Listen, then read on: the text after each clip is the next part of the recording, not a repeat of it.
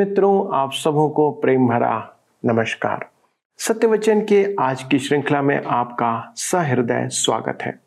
सत्यवचन में हम पवित्र शास्त्र बाइबल का क्रमवार अध्ययन करते आ रहे हैं, क्योंकि ये परमेश्वर का सत्य वचन है। मनुष्य के साथ बात करने का एक साधन है। सृष्टि उसके कार्य को प्रदर्शित करती है और वह इसका करता है, बनाने वाला है। ये उसका सामान्य प्रकाशन है जिससे हर कोई परमेश्वर के अस्तित्व को जान सकता है। और कोई नहीं कह सकता कि वह परमेश्वर को किसी रूप में नहीं जानता। जब हम धुएँ को देखते हैं तो हम दूर से समझ जाते हैं कि निश्चित वहाँ पर आग होगी।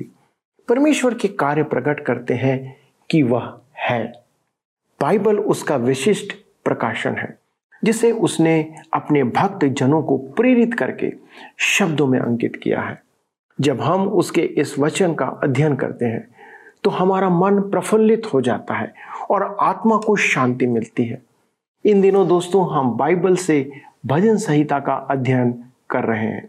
आज हम दो प्रार्थनाओं का अध्ययन करेंगे, जो हमें परमेश्वर के पास आने में सहायता प्रदान करेगा और उसके भेदों को हम पर प्रकट करेगा। आइए अपने अध्ययन में आगे बढ़े। मित्रों, आज हम अपने अध्ययन को भजन सताइस से आरंभ करेंगे, जिसका विषय है प्रार्थना। यह एक गहन आत्मिकता का भजन है और अनेक ईश्वर भक्त इससे परिचित हैं। इसका पहला पद पढ़ते ही आपका चेहरा जानकारी से खिल उठेगा। यह स्वयं ही दो भागों में विभाजित है पहले छह पद परमेश्वर के उस प्रावधान की चर्चा करते हैं, जो परमेश्वर ने अपने लोगों को प्रोत्साहन और विश्वास के लिए उपलब्ध कराए हैं।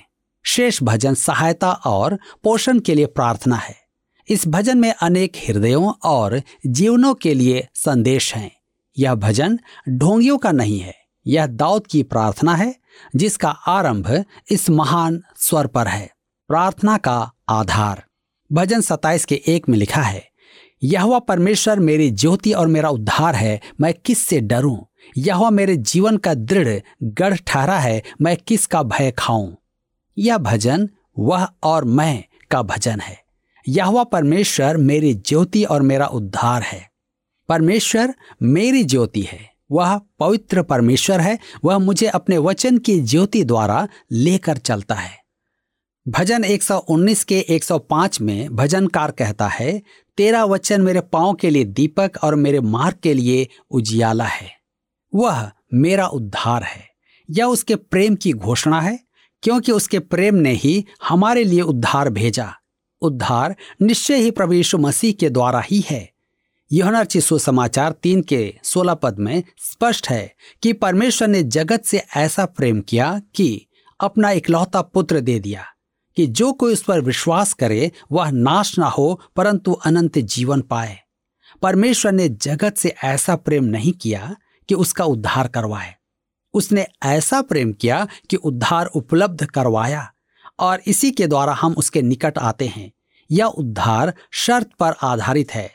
जैसा शमौन पत्रस ने कहा, प्रेरितों के काम चार के बारह में स्वर्ग के नीचे मनुष्यों में और कोई दूसरा नाम नहीं दिया गया, जिसके द्वारा हम उद्धार पा सकें। दाऊद इसी उद्धार की चर्चा करता है। यह परमेश्वर मेरी ज्योति और मेरा उद्धार है।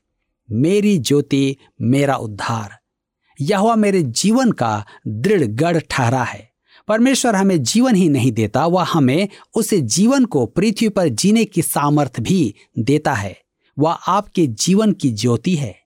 मेरे मित्रों, वह आपसे प्रेम करता है और आपको शक्ति देता है। मैं किसका भय मानूं?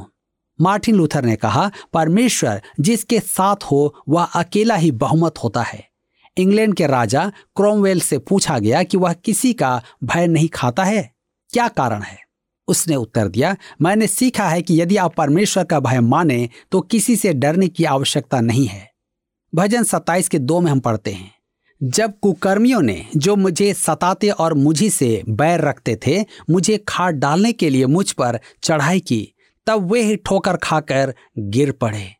दाऊद अपने अतीत में उस समय का विचार कर रहा था जब वह अति संकट में था। अपने जीवन के आरंभ में वह एक युवा चरवाहा था और अपनी भेड़ों को शेर और भेड़िए से बचाने के लिए उसे अपनी जान जोखिम में डालनी पड़ती थी। परंतु यह दैनिक जीवन का अभ्यास नहीं है। मैं आपके बारे में तो नहीं जानता, परंतु मैं शेर और भालू का सामना हमेशा नहीं करता। परंतु जब भी मैं उनका सामना करता हूँ, वे पिंजरे में होते हैं। आज मानव रूपी शेर और भेड़िए सड़कों पर घूम रहे हैं, जो हमें फाड़ खाने के लिए तैयार हैं। और पहला पत्रस पाँच के आठ में एक पुराने शेर का उल्लेख है। तुम्हारा विरोधी शैतान गरजने वाले सिंह के समान इस खोज में रहता है कि किसको फाड़ खाए। भजन सत्ताईस के तीन में लिखा है, चाहे सेना भी मेरे विरुद्ध छावनी डाले तो भी मैं न डरूँगा। चाहे मेरे विरुद्ध लड़ाई ठन जाए, उस दशा में भी मैं हिया बांधे निश्चिंत रहूँगा। मेरे मित्रों, दाऊद का भरोसा परमेश्वर में था और यह आज परमेश्वर ने अपने विश्वासियों के लिए उपलब्ध किया है। क्या आपने कभी ध्यान दिया कि पुनरुत्थान के बाद जब प्रभु यीशु ने अपने शिष्यों को दर्शन देकर कुछ कहा, तब उसने कहा, डरो मत। मेरे और आपके पास एक पुनरुत्थित उद्धार करता है। हम कई बार भयभीत होते हैं। मुझे ऊंचाई से डर लगता है। जब मैं हवाई जहाज़ में यात्रा करता हूँ, तब प्रभु से प्रार्थना करता हूँ, तू मेरे साथ है। मेरा भरोसा तुझ पर है। अब हम आगे देखेंगे प्रार्थना पर भजन। भजन सत्ताईस के चार में लिखा है, एक वर मैंने यहवा से मांगा और उसी के यत्न में लगा रहूँगा कि मैं जीवन भर यहवा के भवन में रहने पाऊँ, जिससे यहवा की मनोहरता पर दृष्टि लगाए रहूँ और उसके मंदिर में ध्यान किया करूँ। यह एक गंभीर पद है। दाऊद अपने जीवन को तराश कर एक बिंदु पर ले आया है। एक वर मैंने यहवा से मांगा है। पॉलुस ने भी अपने जीवन में यही किया। फिलिपियों के पत्र तीन अध्याय उसके तेरह और चौदह पद में, हे भाइयों, मेरी भावना यह नहीं कि मैं पकड़ चुका हूँ, परंतु केवल यह एक काम करता हूँ कि जो बातें पीछे रह गई हैं, उनको भूलकर आगे की बातों की ओर बढ़ता हुआ, निशाने की ओर दौड़ा चला जाता हूँ, ताकि वह इनाम पाऊँ जिसके लिए परमेश्वर ने मुझे मसीह यीशु में ऊपर बुलाया है। आज आप अपने जीवन को ऐसे छील लें जैसे पेंसिल को छीलते हैं। कि लिख पाए। हमारे जीवन बहुत जटिल हैं, अतः छीलना समाप्त न कर दें। मैंने अपने अधिकांश जीवन को रसोई में काम करती मार्था के समान पाया है। वह काम के बोझ से दबी हुई थी। लुका दस के चालीस में हम पाते हैं। बेचारी मार्था एक बर्तन में कुछ पकाती थी, फिर एक बर्तन में कुछ उबालने को रखती थी, फिर एक बर्तन में आलू आग पर चढ़ाती थी। उसी समय अलमारी से कुछ गिरता। वह सब काम अकेले ही एक साथ करते हुए थक जाती थी। हमारे जीवन कैसे जटिल हो गए हैं। हम लगातार तनावों और बोझ के कारण हताश हो गए हैं। अतः अपने जीवन को महत्वपूर्ण बातों तक ही तराश कर रखना अति आवश्यक हो गया है। अपने जीवन को लघुत्तम विभाजक तक घटा देना राहत देता है। मैं आशा करता हूँ कि आप मेरे व्यक्तिगत अनुभव की व्याख्या का बुरा नहीं मानेंगे। परंतु यह सच है कि मेरे जीवन का सबसे अधिक आनंद का समय तब आरंभ हुआ जब मैं कलिसियाई सेवा से अन्य सेवा में गया। मेरे जीवन का सबसे अधिक आत्मिक लाभ का समय तब आरंभ हुआ था। मैंने इस लघु अंतराल में अपने जीवन के किसी समय की अपेक्षा सबसे अधिक मनुष्यों को मसीह को ग्रहण करते देखा है और मैंने ऐसा आनंद कभी नहीं पाया है। आप जानते हैं क्यों? मैंने अपने जीवन को तराश कर एक ही उद्देश्य तक सीमित कर दिया है, बाइबल की शिक्षा देना। अब मैं केवल यही एक काम करता हूँ। मेरा जीवन इसी काम में तराशा हुआ है और मैं इसके प्रति जोश से पूर्ण हूँ। मुझे पूरा विश्वास है कि परमेश्वर मुझसे यही करवाना चाहता है। अब दाऊद के जीवन की एकमात्र मनोकामना पर ध्यान दे। मैं जीवन भर यहवा के भवन में रहने पाऊँ।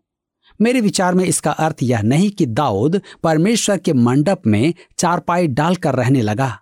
वह चाहता था कि परमेश्वर से भेंट करने का स्थान, वाचा का संदूक उसके पास यरूशलेम में हो।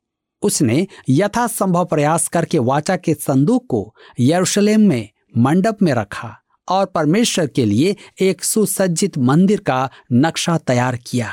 हमारी मसीह यीशु के द्वारा परमेश्वर तक पहुँच है। हमें इसमें आनंद मनाना है। वही है जो हमें इस बिंदु तक तराशने में हमारी सहायता करेगा। रोमियो के पत्र पाँच, एक से पाँच में पॉलुस विश्वास द्वारा धर्मी ठहराए जाने के आठ लाभ बताता है। दूसरा लाभ जो पॉलुस बताता है वह है, जिसके द्वारा विश्वास के कारण उस अनुग्रह तक जिसमें हम बने हैं, हमारी पहुँच भी हुई और परमेश्वर की महिमा की आशा पर घमंड करें। परमेश्वर के निकट पहुँच पाना कैसा अद्भुत सौभाग्य है। मेरे मित्रों, दाऊद के जीवन का यही एकमात्र लक्ष्य था। एक वर मैंने यहवा से मांगा है, उसी के यत्न में लगा रहूँगा कि मैं जीवन भर यहवा के भवन में रहने पाऊँ, जिससे यहवा की मनोहरता पर दृष्टि लगाए रहूँ और उसके मंदिर में ध्यान करने पाऊँ। यहवा परमेश्वर के मंदिर में दया आसन था, दाऊद को दया की आवश्यकता थी। मुझे भी तो दया की आवश्यकता है और मुझे पूरा विश्वास है कि आपको भी इसकी आवश्यकता होगी। परमेश्वर के भवन में एक वेदी थी, जो मसीह यीशु के क्रूस का प्रतीक थी, जिसके द्वारा दाऊद को परमेश्वर की उपस्थिति में आने की सुविधा प्राप्त थी। आज आप और मैं प्रभु यीशु के द्वारा परमेश्वर के निकट आ सकते हैं। हमें इस अनुपम अनुग्रह में प्रवेश करने का मार्ग प्राप्त होना हमारा कैसा सौभाग्य है। इस पे कोई आश्चर्य नहीं कि यह भजन परमेश्वर की प्रजा के लिए ऐसी अद्भुत आशीष है। अब इस पाँचवें पद पर आप ध्यान दें। भजन सताइस के पाँच में, क्योंकि वह तो मुझे विपत्ति के दिन में अपने मंडप में छिपा रखेगा, अपने तंबू के गुप्त स्थान में वह मुझे छिपा लेगा और चट्टान पर चढ़ाएगा। मिलाप वाले तंबू का गुप्त स्थान कहाँ था? परम पवित्र स्थान में वहाँ महायाजक के अतिरिक्त और कोई नहीं जा सकता था। क्या आप जानते हैं कि वहाँ क्या था? वाचा का संदूक, जो सोने से आवृत मात्र एक संदूक था, परंतु उसके ऊपर एक सुसंपादित ढक्कन था, उसे दया का आसन कहते थे, क्योंकि उस पर लहू छिड़का जाता था। क्योंकि प्रभु ईश्वर ने अपना लहू बहाया है, आज हमारे पास भी एक दया आसन है जिसके निकट हम जा सकते हैं। यही वह स्थान है जहाँ वह हमें छिपा लेता है। यह हमारा कैसा सुरक्षित स्थान है। भजन सत्ताईस के छह में लिखा है, अब मेरा सिर मेरे चारों ओर के शत्रुओं से ऊँचा होगा और मैं यहवा के तंबू में जय जयकार के साथ बलिदान चढ़ाऊँगा और उसका भजन गाऊँगा। मेरे मित्रों, जब हम इस अद्भुत परिदृश्य को समझकर हमारे लिए किए गए मसीह के काम को अंतर्ग्रहण करते हैं तो हमारा मन स्तुति गान से भर जाता है। इसी के कारण वह अगले पद में व्यक्त प्रार्थना करता है। आइए देखें उचित प्रार्थना की घोषणा। भजन सत्ताईस के साथ में, हे यहवा, मेरा शब्द सुन, मैं पुकारता हूँ तो मुझ पर अनुग्रह कर और मुझे उत्तर दे। आप देख सकते हैं कि उस गुप्त स्थान में दया आसन था और परमेश्वर ने आज हमारे लिए वह गुप्त स्थान तैयार कर दिया है, जहाँ हमें परमेश्वर की दया प्राप्त होती है। भजन सत्ताईस के आठ में लिखा है, तूने कहा है, मेरे दर्शन के खोजी हो, इसलिए मेरा मन तुझसे कहता है, हे यहवा, तेरे दर्शन का मैं खोजी रहूँगा। मेरे मित्रों, हम देखते हैं कि दाऊद परमेश्वर के मुँह में आमंत्रण के शब्द डालते हुए कहता है, मेरे दर्शन का खोजी हो। दाऊद कहता है, मैंने तो पहले ही तुझे उत्तर दिया है, इसलिए मेरा मन तुझसे कहता है, हे यहवा, तेरे दर्शन का मैं खोजी रहूँगा। मेरे मित्रों, परमेश्वर हमारे लिए ललकता है। क्या आप उसे प्रतिक्रिया दिखाते हैं? उसके साथ रहना दुशावर हो जाता है, जो प्रेम प्रदर्शन ना करे। विवाह ऐसी व्यवस्था नहीं है जहाँ स्त्री कमाए और पुरुष रसोईया बने। विवाहित जीवन प्रेम का संबंध है। यदि ऐसा न हो तो वह जीवन व्यर्थ है। परमेश्वर के साथ हमारा जीवन ऐसा ही होना चाहिए। दाऊद का हृदय प्रतिक्रिया में उछल पड़ा, जब परमेश्वर ने उससे कहा, मैं तुझसे प्रेम करता हूँ। और उसने प्रतिक्रिया में कहा, मैं तुझसे प्रेम करता हूँ। जब परमेश्वर ने उससे कहा, मैं तेरे साथ सहभागिता रखना चाहता हूँ, तब दाऊद ने कहा, मैं तेरे साथ संगति रखना चाहता हूँ। भजन सत्ताईस के नौ में आगे लिखा है, अपना मुख मुझसे न छिपा, अपने दास को क्रोध करके ना हटा। तू मेरा सहायक बना है। हे मेरे उद्धार करने वाले परमेश्वर, मुझे त्याग न दे और मुझे छोड़ न दे। पाप करने पर दाऊद को समझ में आया कि जब प्रभु ने उससे अपना चेहरा छिपा लिया, तब कैसा लगा। परमेश्वर के साथ उसकी सहभागिता समाप्त हो गई थी। उसका आनंद समाप्त हो गया था। परंतु उसने परमेश्वर से प्रार्थना की, उद्धार का आनंद मुझे फिर से दे। भजन सत्ताईस के दस में हम पढ़ते हैं, मेरे माता पिता ने तो मुझे छोड़ दिया है परंतु यह मुझे संभाल लेगा। आलोचक इस पद को गलत समझते हैं। डेलीटस का भी यही विचार था कि इस पद का लेखक कोई और है। इस संभावना को इसलिए स्वीकार किया जाता है कि दाऊद के माता पिता ने उसे नहीं त्यागा था। मेरे विचार में तो दाऊद के कहने का अर्थ यहाँ यह नहीं है। यहाँ आप ध्यान दें तो देखेंगे कि यह कालवाची वाक्य है। जिसे हम दूसरे शब्दों में इस प्रकार कह सकते हैं। यदि मेरे माता पिता भी मुझे छोड़ देते तो यह मुझे संभाल लेता। मेरे मित्रों, मैं चाहता हूँ कि बाइबल के आने वाले संस्करण इस पर ध्यान दें। आपके माता पिता आपको त्यागेंगे नहीं, परंतु यदि वे ऐसा करें तो परमेश्वर आपको संभाल लेगा। किसी मस्खरे ने कहा मेरे माता पिता मुझे त्याग दें तो बालचर मुझे संभाल लेंगे। आज अनेक माता पिता अपने बच्चों को दूसरों पर छोड़ देते हैं। स्मरण रखें, आपके बच्चे आपके ही हैं।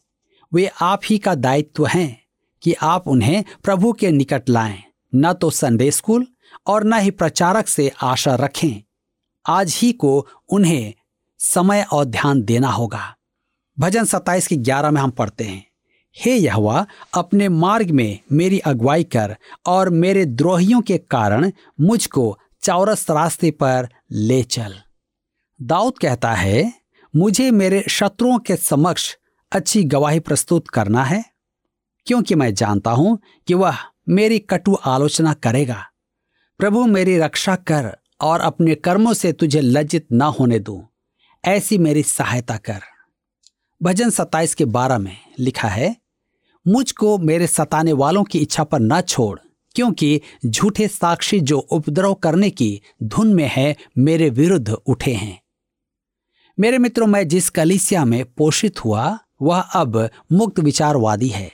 जिस कलिसिया का मैं सेवक था, वह भी अब मुक्त विचारवादी हो गई है। मेरी प्रार्थना सदा ही यही थी।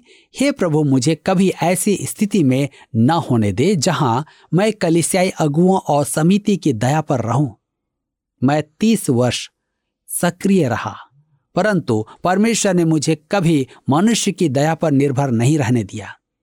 इस पद में दाऊद यही प्रार्थना करता है, मेरा हृदय उन अनेक सेवकों के लिए दुखता है, जो स्वयं को कलिसियाई प्रशासन या राजतंत्र पर आश्रित पाते हैं। मैं उनसे कहता हूँ कि वे दाऊद की नाई प्रार्थना करें। मुझको मेरे सताने वालों की इच्छा पर छोड़, क्योंकि झूठे साक्षी जो उपद्रव करने की धुन में हैं, मेरे विरुद्ध उठे हैं। मुझे पूरा विश्वास है कि वह इस प्रार्थना को सुनकर उत्तर देगा।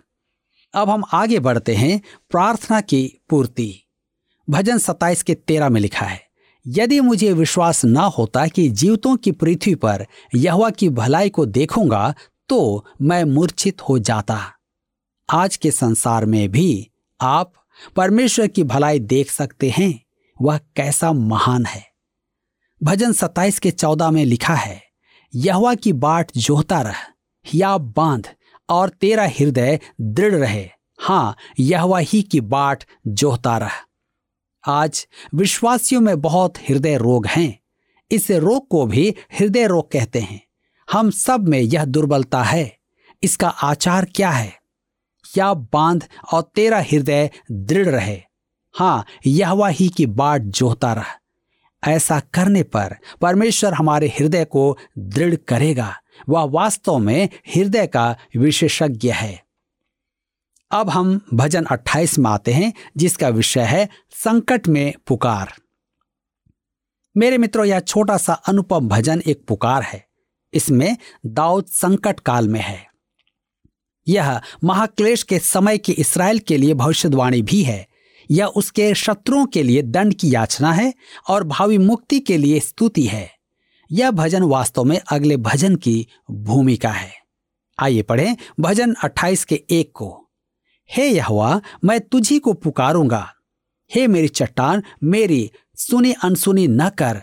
ऐसा न हो कि तेरे चुप रहने से मैं कब्र में पड़े हुओं के समान हो जाऊँ, जो मृतक लोक में चले जाते हैं।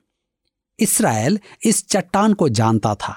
इसराइल ने इस चट्टान का त्याग किया, जिसके कारण मूसा ने विलाप किया था। व्यवस्था विवरण बत्तीस के पंद्रह में, उसने अपने उद्धार मूल चट्टान को तुच्छ जाना। चट्टान खड़े होने का स्थान है, यह एक दृढ़ आधार प्रदान करती है। आज का विश्वासी भी इस चट्टान को जानता है। प्रेरित पॉलुस ने कुरंथियों की कलिसिया को लिखा, पहला कुरंथियों तीन के ग्यारह में, उस नींव को छोड़ जो पड़ी है और वह यीशु मसीह है। और यीशु मसीह को छोड़ कोई दूसरी नींव नहीं डाल सकता। भजन 28 के दो में लिखा है, जब मैं तेरी दुहाई दूँ और तेरे पवित्र स्थान की भीतरी कोठरी की ओर अपने हाथ उठाऊं, तब मेरी गिड़गिड़ाहट की बात सुन ले। पवित्र स्थान अर्थात दया आसन जो मिलाप वाले तंबू में था, मसीह ने जो दया आसन उपलब्ध कराया है, उसे हमें थामे रखना है। भजन 28 के छह में लिखा है, यह वह धन्य है क्योंकि उसने मेरी गिड़गिड़ाहट को सुना है। परमेश्वर प्रार्थनाओं का उत्तर देता है, इसलिए दाऊद ने कहा, भजन 28 उसके सात से नौ पद में यह मेरा बल और मेरी ढाल है, उस पर भरोसा रखने से मेरे मन को सहायता मिली है, इसलिए मेरा हृदय प्रफुल्लित है और मैं गीत गाकर उसका धन्यवाद करूँगा। यह अपनी प्रजा का बल है, वह अपने अभिषिक्त के लिए उद्धार का दृढ़ गढ़ है। हे यहवा, अपनी प्रजा का उद्धार कर और अपने निज भाग के लोगों को आशीष दे और उनकी चरवाही कर और सदैव उन्हें संभाले रह। मेरे प्रियो, परमेश्वर सामर्थ है। वह सर्वशक्तिमान है। वह सुरक्षा की ढाल है। वह सामर्थ्य और सुरक्षा है। आप कहेंगे, क्या वह मेरा सामर्थ है? क्या वह मेरी सुरक्षा है? यदि आपका विश्वास उसमें है तो वह है। यदि आप परमेश्वर में भरोसा रखेंगे तो वह आपकी सहायता करेगा। वह प्रार्थनाओं का उत्तर देगा। वह प्रार्थनाओं का उत्तर देता है तो क्या होता है? मैं गीत गाकर उसका धन्यवाद करूँगा। ओह! मेरे मित्रों, प्रार्थना का उत्तर पाकर हम उसे धन्यवाद कहना और उसकी स्तुति करना कभी ना भूलें। वह अपने अभिषिक्त के लिए उद्धार का दृढ़ गढ़ है। अभिषिक्त अर्थात मसीह, प्रभु यीशु जिसके विषय भजनों में अधिकतर कहा गया है कि वह इसराइल का भावी मुक्तिदाता है। अंत में वह याचना करता है यह वह अपनी प्रजा का उद्धार कर। दूसरे शब्दों में, अपनी प्रजा की चरवाही कर। यह अभिषिक्त जन एक चरवाहा है, जो सदैव उन्हें संभाले रहेगा। इससे हमें यशाया की भविष्यवाणी स्मरण आती है। यशाया चालीस उसके ग्यारह में।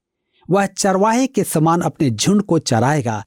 वह भेड़ों के बच्चों को अंकवार में लिए रहेगा और दूध पिलाने वालियों को धीरे धीरे ले चलेगा। मेरे मित्रों, यह क्या ही भली बात है कि वह परमेश्वर जो हमारा चरवाहा है, जो हमारा उद्धार करता है, जो हमारा बचाने हारा है। क्या आज आप उसे जानते हैं?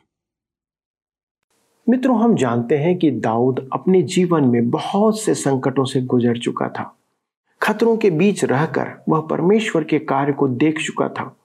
परमेश्वर के कार्य को उसने यो ही नहीं देखा था। हम सब चाहते हैं कि परमेश्वर की कृपा दृष्टि हम पर बनी रहे। दाऊद को परमेश्वर आशीषित करता है। उसके प्राण को नाश होने से बचाता है। वह इसलिए उसके साथ संकट के समय कृपा प्रदर्शित करता है, क्योंकि वह परमेश्वर के सन्मुख सहायता के लिए सदा उपस्थित रहता था। वह परमेश्वर से अलग नहीं होता था। हमने देखा कि वह कहता है, एक बार मैंने यहुआ से मांगा है, और उसी के यत्न में लगा रहूँगा, कि मैं जीवन भर यहुआ के भवन में रहने पाऊँ, जिससे उसकी मनोहरता पर दृष्टि लगाए रहूँ, और उसके मंदिर में ध्यान किया करूँ। दोस्तों ऐसा नहीं है कि वह हर दिन मंदिर जाता था या दिन भर मंदिर में रहता था। वह तो अपनी प्रजा की सेवा में लगाव रहता था। बाकी समय वह बैरियों से बचने के लिए भागता फिरता रहा। लेकिन वह कभी भी यहुआ परमेश्वर को भूला नहीं। और यदि भूला भी तो वो पश्चाताप करके वापस परमेश्वर के पास आता है और अपने संपूर्ण हृदय से परमेश्वर के सामने अपने आप को समर्पित कर देता है। दोस्तों, वह परमेश्वर हमसे भी यही चाहता है। क्या हम भी ऐसा करने का निर्णय ले सकते हैं? दाऊद का अनुभव हमारे सामने है। परमेश्वर हमारे साथ भी वैसा ही व्यवहार करना चाहता है। दोस्तों, आइए हम प्रार्थना करें कि हम भी परमेश्वर को ऐसे ही यत्न से खोजते रहें। दिन रात उसके ऊपर मनन करते रहें। आइए प्रार्थना करें। हमारे प्रिय स्वर्गीय पिता आपका वचन हमें आनंद से भरपूर करता है। प्रभु, आपका वचन है जो कि हमें अपने विश्वास में दृढ़ करता है। पिता, धन्यवाद देते हैं इन वचनों के लिए। प्रभु, हमारी सहायता करें कि हम भी दाऊद के समान निरंतर आपके वचन पर मनन करने वाले, आपके मनोहरता पर ध्यान करने वाले और आपकी ओर ताकते रहने वाले मनुष्य के रूप में प्रभु आप हमें देखने पाए। प्रभु, मनुष्य क्या है कि आप उसके बारे में विचार करें? लेकिन तो भी प्रभु, आपने हमसे प्रेम रखा। लेकिन पिता, कई बार हम आपके उस प्रेम का निरादर करते हैं और हम अपने अनुसार जीवन व्यतीत करते। प्रभु, आज हम विनती करते हैं, हम सबों को ऐसी सामर्थ्य दे, सहायता दे करें प्रभु, कि हम निरंतर अपना ध्यान आप पर लगाए रखें। प्रभु, हम हर एक बात के लिए प्रभु आपके वचन पर निर्भर करें। और प्रभु, हम हर बात में सिर्फ़ और सिर्फ़ आप पर आश्रित रहें। प्रभु, हमारी सहायता करें। हमारे दर्शकों की सहायता करें कि ये सब प्रभु आपके साथ ऐसे ही अभिन्न जीवन में, संबंध में बढ़ते चले जाए। आदर और महिमा आपको देते पिता, विनती ईशु के नाम से मांगते हैं। आमीन। दोस्तों, मुझे उम्मीद है कि आज का अध्ययन आपको एक विश्वास से भर दिया होगा कि आप भी दिन रात परमेश्वर के वचन पर उसके ऊपर ध्यान करते रहें। अगले प्रसारण में हम इस अद्भुत अध्ययन को आगे बढ़ाएँगे। तब तक जी हाँ परमेश्वर के ऊपर ध्यान करते हुए अपने जीवन को व्यतीत करते रहें। प्रभु आपको आशीष दे। पिछले प्रश्न का उत्तर है ए, इसराइल। भजन संहिता 25 एक दिन इसराइल के पवित्र जनों को बोध कराने वाला ठहरेगा कि वे परमेश्वर को छोड़ किसी अन्य पर निर्भर नहीं रह सकते। आज का प्रश्न है, हमारा उद्धार एक शर्त पर आधारित है कि हम खाली स्थान। ए, यीशु के नाम पर विश्वास करें। बी, बपतिस्मा लें। सी, अन्य अन्य भाषा बोलें। डी, चर्च की सदस्यता लें। मित्रों, इस प्रश्न का उत्तर हमें कल सुबह छह बजे से पहले विकल्प ए बी सी या डी के साथ, अपना नाम, पता, स्थान के साथ nine six five one four three three three nine seven पर एसएमएस या व्हाट्सएप करें। सभी विजेताओं को विशेष पुरस्कार प्रदान किए जाएँगे। धन्यवाद। क्या आपको यह कार्यक्रम पसंद आया? अभी हमें एक मिस कॉल करें और आप अगले विजेता हो सकते हैं।